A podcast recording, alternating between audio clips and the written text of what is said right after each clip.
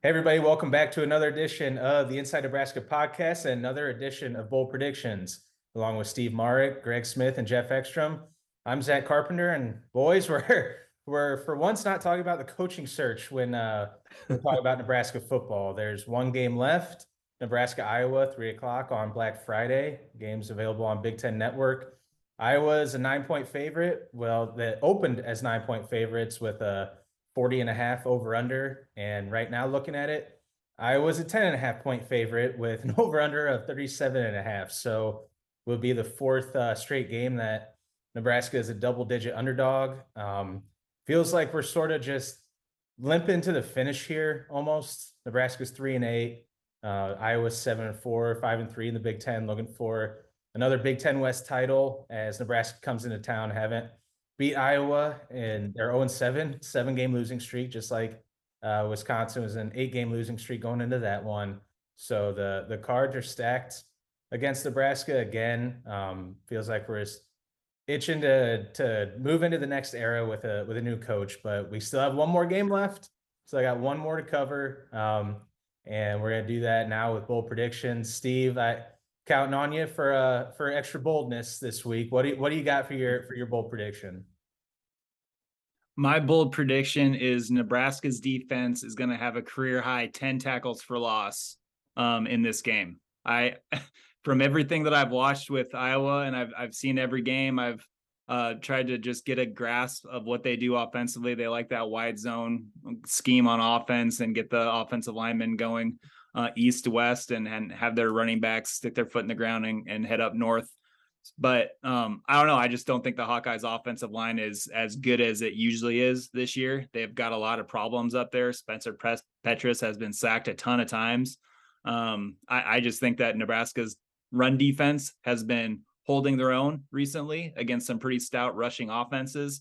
And um, I, I, just don't see Iowa's rushing attack. They're going to want to run the ball, but I don't know how well it's going to go, honestly. I think um, I like what Nebraska's been doing on defense, and I think Nebraska is going to get 10 tackles for loss uh, on Black Friday. Man, it, it's tough because my my bold prediction actually plays off of that a little bit, um, and I don't think that there's going to be an offensive touchdown scored in this game. Now, I don't know if that's is that bold enough given kind of what we've seen. Uh, well, definitely from the Iowa offense, but we shouldn't make fun of our friends uh, to the east too much because you know Nebraska's offense hasn't been very good either. So I, I, really think that just kind of looking at the way that both of these, and this is a credit a little bit to these two defenses as well. I think that all jokes aside, I think that the defenses, the defense for Nebraska has played better again than people realize uh, for these last few weeks. Even though the losses continue to pile up, we obviously know that the Iowa defense um, is another salty unit, like they always seem to have. Um, but yeah, I don't I don't think that there's going to be an offensive touchdown uh, scored in this game.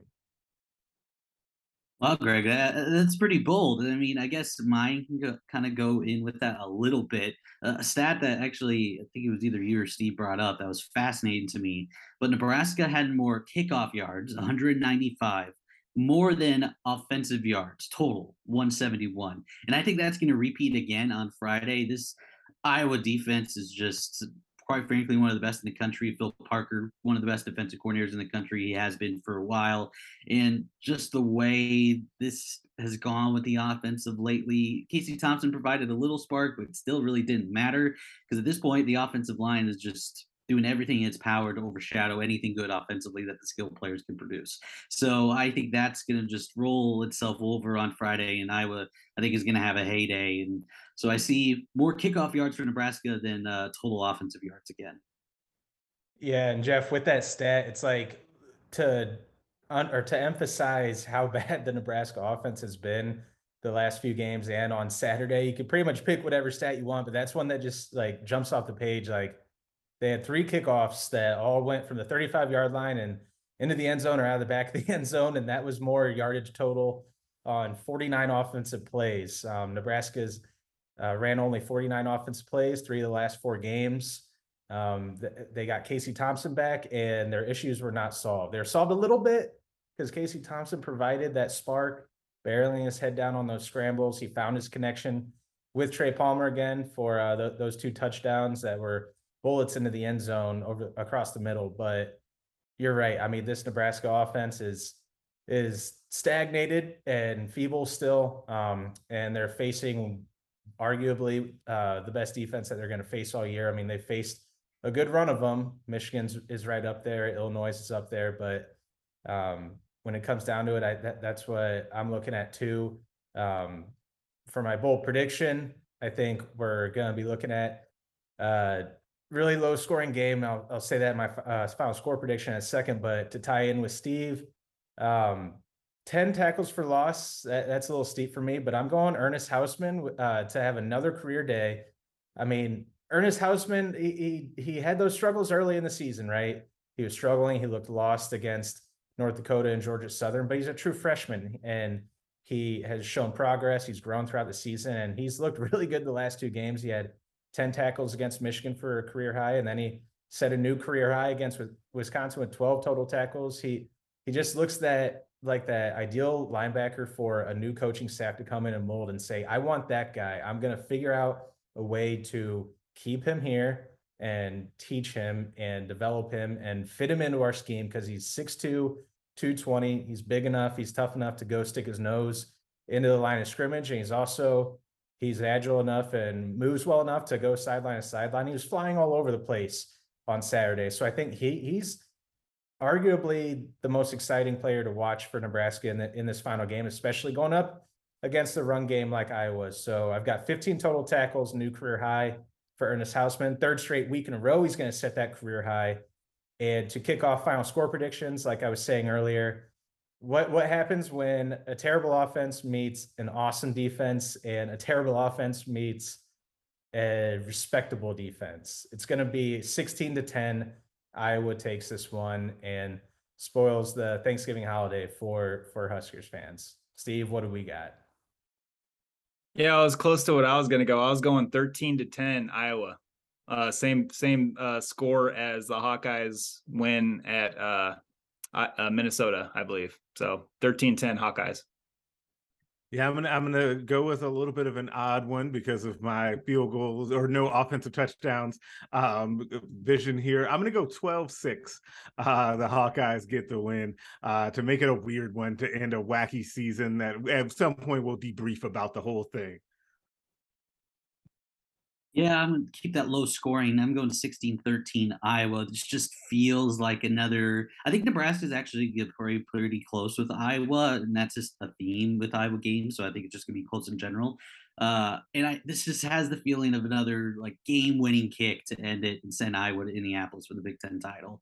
It's gonna be gross when it happens because Iowa does not deserve to be in the Big Ten title game at all.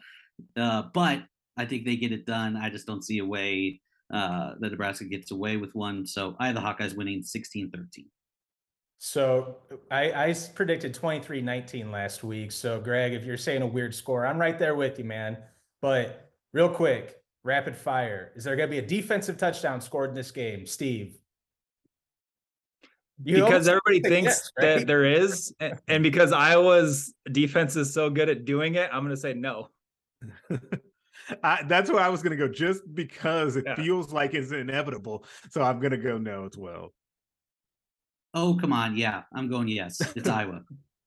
It's the last game of the season. Why not? It's the last edition of bowl predictions for the the 2022 season. Why not? We'll go with uh, me and Jeff are both predicting a defensive touchdown because why not? You know, YOLO. who's gonna get it? Uh oh. Is Cooper uh, DeJean going to get his third Malcolm pick six of the year? I didn't say it was going to be Iowa defense. oh. defensive touchdown. Oh, nice. Malcolm nice. Hartzell, give me, silly me, silly me. And pick six. I mean, he had one. He had one against uh, All-Star quarterback Graham Mertz last week. So uh, who knows what happens going up against uh, against Spencer Petras or Petrus. I've heard it pronounced by all kinds of people uh different ways so. probably including his coach who doesn't know but all right the show's gone off the rails exactly how how we want it how we always anticipate it so uh again iowa nebraska three o'clock on big ten network uh you follow along nebraska.rivals.com and the inside nebraska youtube channel uh check it out subscribe like this video and uh get those directly in your feed so for steve marik Greg Smith, Jeff Ekstrom. I'm Zach Carpenter, and we'll catch you guys again next time.